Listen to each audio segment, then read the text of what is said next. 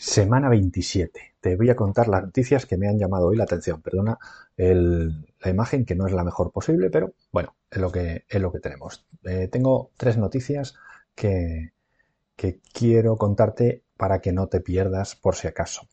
La primera la escuché en el programa de radio Todos Seguros de Miguel Benito, porque lo había leído en el BDS, en el boletín de seguros de, de Inese y es sobre el consorcio. Ha sacado una, estadística eh, con los, te pongo por aquí, los pagos que ha hecho en siniestros de vehículos que no tienen seguro. Esta es la, la, estadística desde el 2001 hasta el 2020. Total, el consorcio ha pagado 1.475 millones por siniestros de vehículos que no tenían seguro. Eh, hemos escuchado un montón de veces que hay un par de millones de, vehículos que están dados de alta en tráfico, pero que no tienen seguro. Bueno, pues ¿en qué afecta esto? Que al final alguien tiene que responder eh, para esos perjudicados que han tenido un siniestro y que hay que atenderles y lo hace el consorcio. El consorcio, aunque pague y adelante esta indemnización, después busca al responsable y trata de cobrar. O sea, esto, en teoría, mm, eh, habrá muchos casos en los que acabe recobrando, pero eh, fijaos pues la, cantidad de dinero que esto nos cuesta cada año y menos mal que está el consorcio y, así pues eh, el perjudicado de un accidente de un vehículo sin seguro pues puede cobrar rápidamente eh, lo que le corresponde. viene cantidad de estadísticas sobre, sobre el consorcio de estos últimos 20 años. Es súper interesante, te recomiendo que, que le eches un vistazo. Después en las notas del programa pues tienes la, el enlace para poder verlo. Y bueno, eh, es súper interesante. Eh, viene un montón de, de, diferentes eh, estadísticas que bueno, pues merece la pena brujulear un ratito y echar un vistazo. Pues muchas veces mm, pensamos que el consorcio solo actúa en riesgos catastróficos y demás. Bueno, pues en automóvil tiene una parte muy importante y está muy bien que eh, pues eh, lo sepamos y lo conozcamos.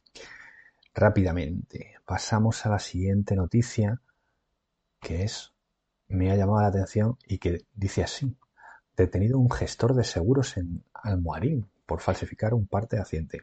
¿Qué es eso de un gestor de seguros? En fin, em, la noticia está copiada en un montón de, medios con, el mismo nombre, gestor de seguros.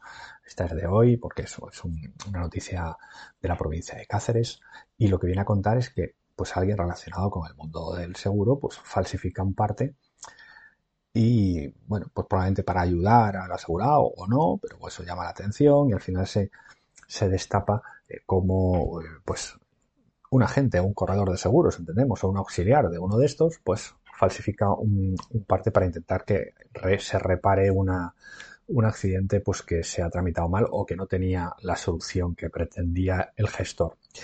Me llama la atención porque gestores de seguros pues no está en la ley de distribución. O sea, o son agentes, o son corredores, o es un colaborador de un agente o, o de un corredor.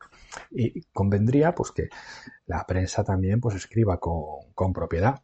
O sea, no es lo mismo decir que un empleado, que un directivo o que en otras circunstancias, bueno, pues llamar a las cosas por su nombre.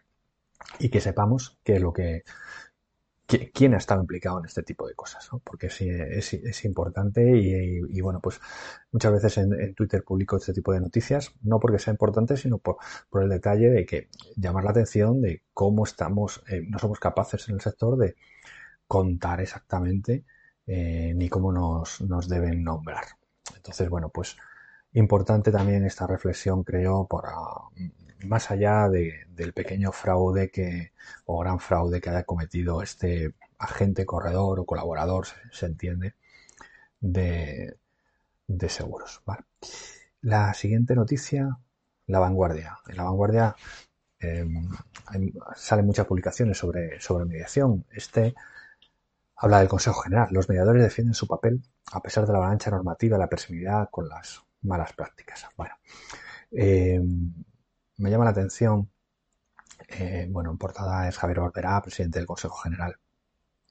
Y me llama la atención esta, bueno, perdonad la publicidad, el, resaltado de los mediadores alerta sobre la apertura de auténticos chiringuitos de formación a causa de la nueva reglamentación.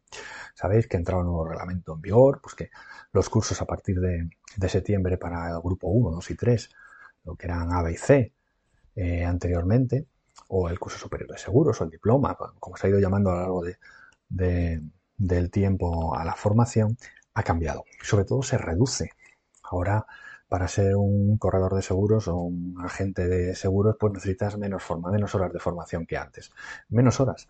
Al final la materia es prácticamente la misma. O sea, lo que se daba en 500, pues ahora dejarlo en 350. ¿Cómo?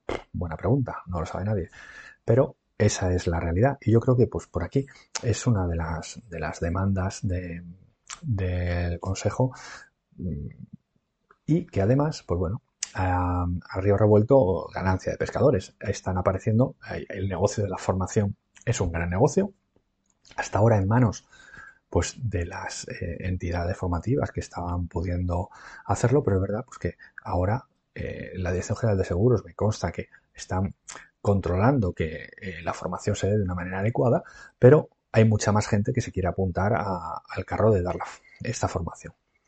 Sería interesante si estáis pensando en hacer algún tipo de, formación, que comprobaréis quiénes son los profesores, quién te va a explicar la materia, durante cuánto tiempo, qué condiciones, eh, qué porcentaje presencial, qué porcentaje online, qué todo ese tipo de cosas, porque eh, no es gastar dinero, no es obtener un título, es que después te vas a dedicar a hacerlo, a hacer una profesión, a desarrollar una profesión y debes conocer en profundidad la materia muchas veces em, puedes conseguir un título, eh, pues bueno, sencillamente aprobando un examen.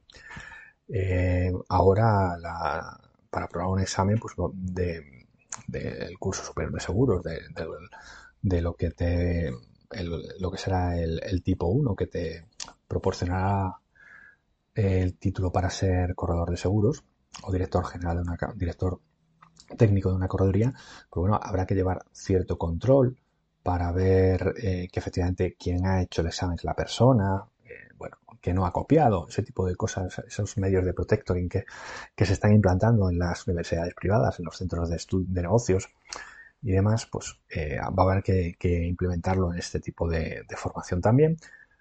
Pero aún así, bueno, conviene que, aparte de pasar todo esto, pues aprendamos. Entonces es muy importante saber quién va a estar detrás de esos cursos, quién lo plantea, quién lo organiza, cómo, qué profesores, qué capacitación tienen, etc.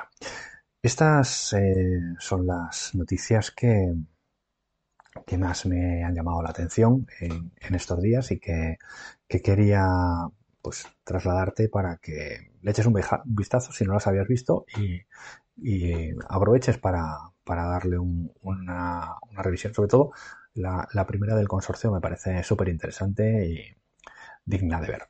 Eh, eh, ya sabes, si te interesa, te ha interesado algo esto, pues porfa, dale me gusta, suscríbete al canal, al podcast, pues sabes que se está retransmitiendo en distintos, distintos formatos, eh, la campanita, comenta sobre todo, si te ha parecido interesante, si te sobra una noticia, si te falta otra, házmelo saber porque así podemos ir corrigiendo y ir por, por la tendencia del tipo de noticias que, que más te atraigan y que no te quieras perder a lo largo de la semana. Nos vemos la semana que viene. Chao.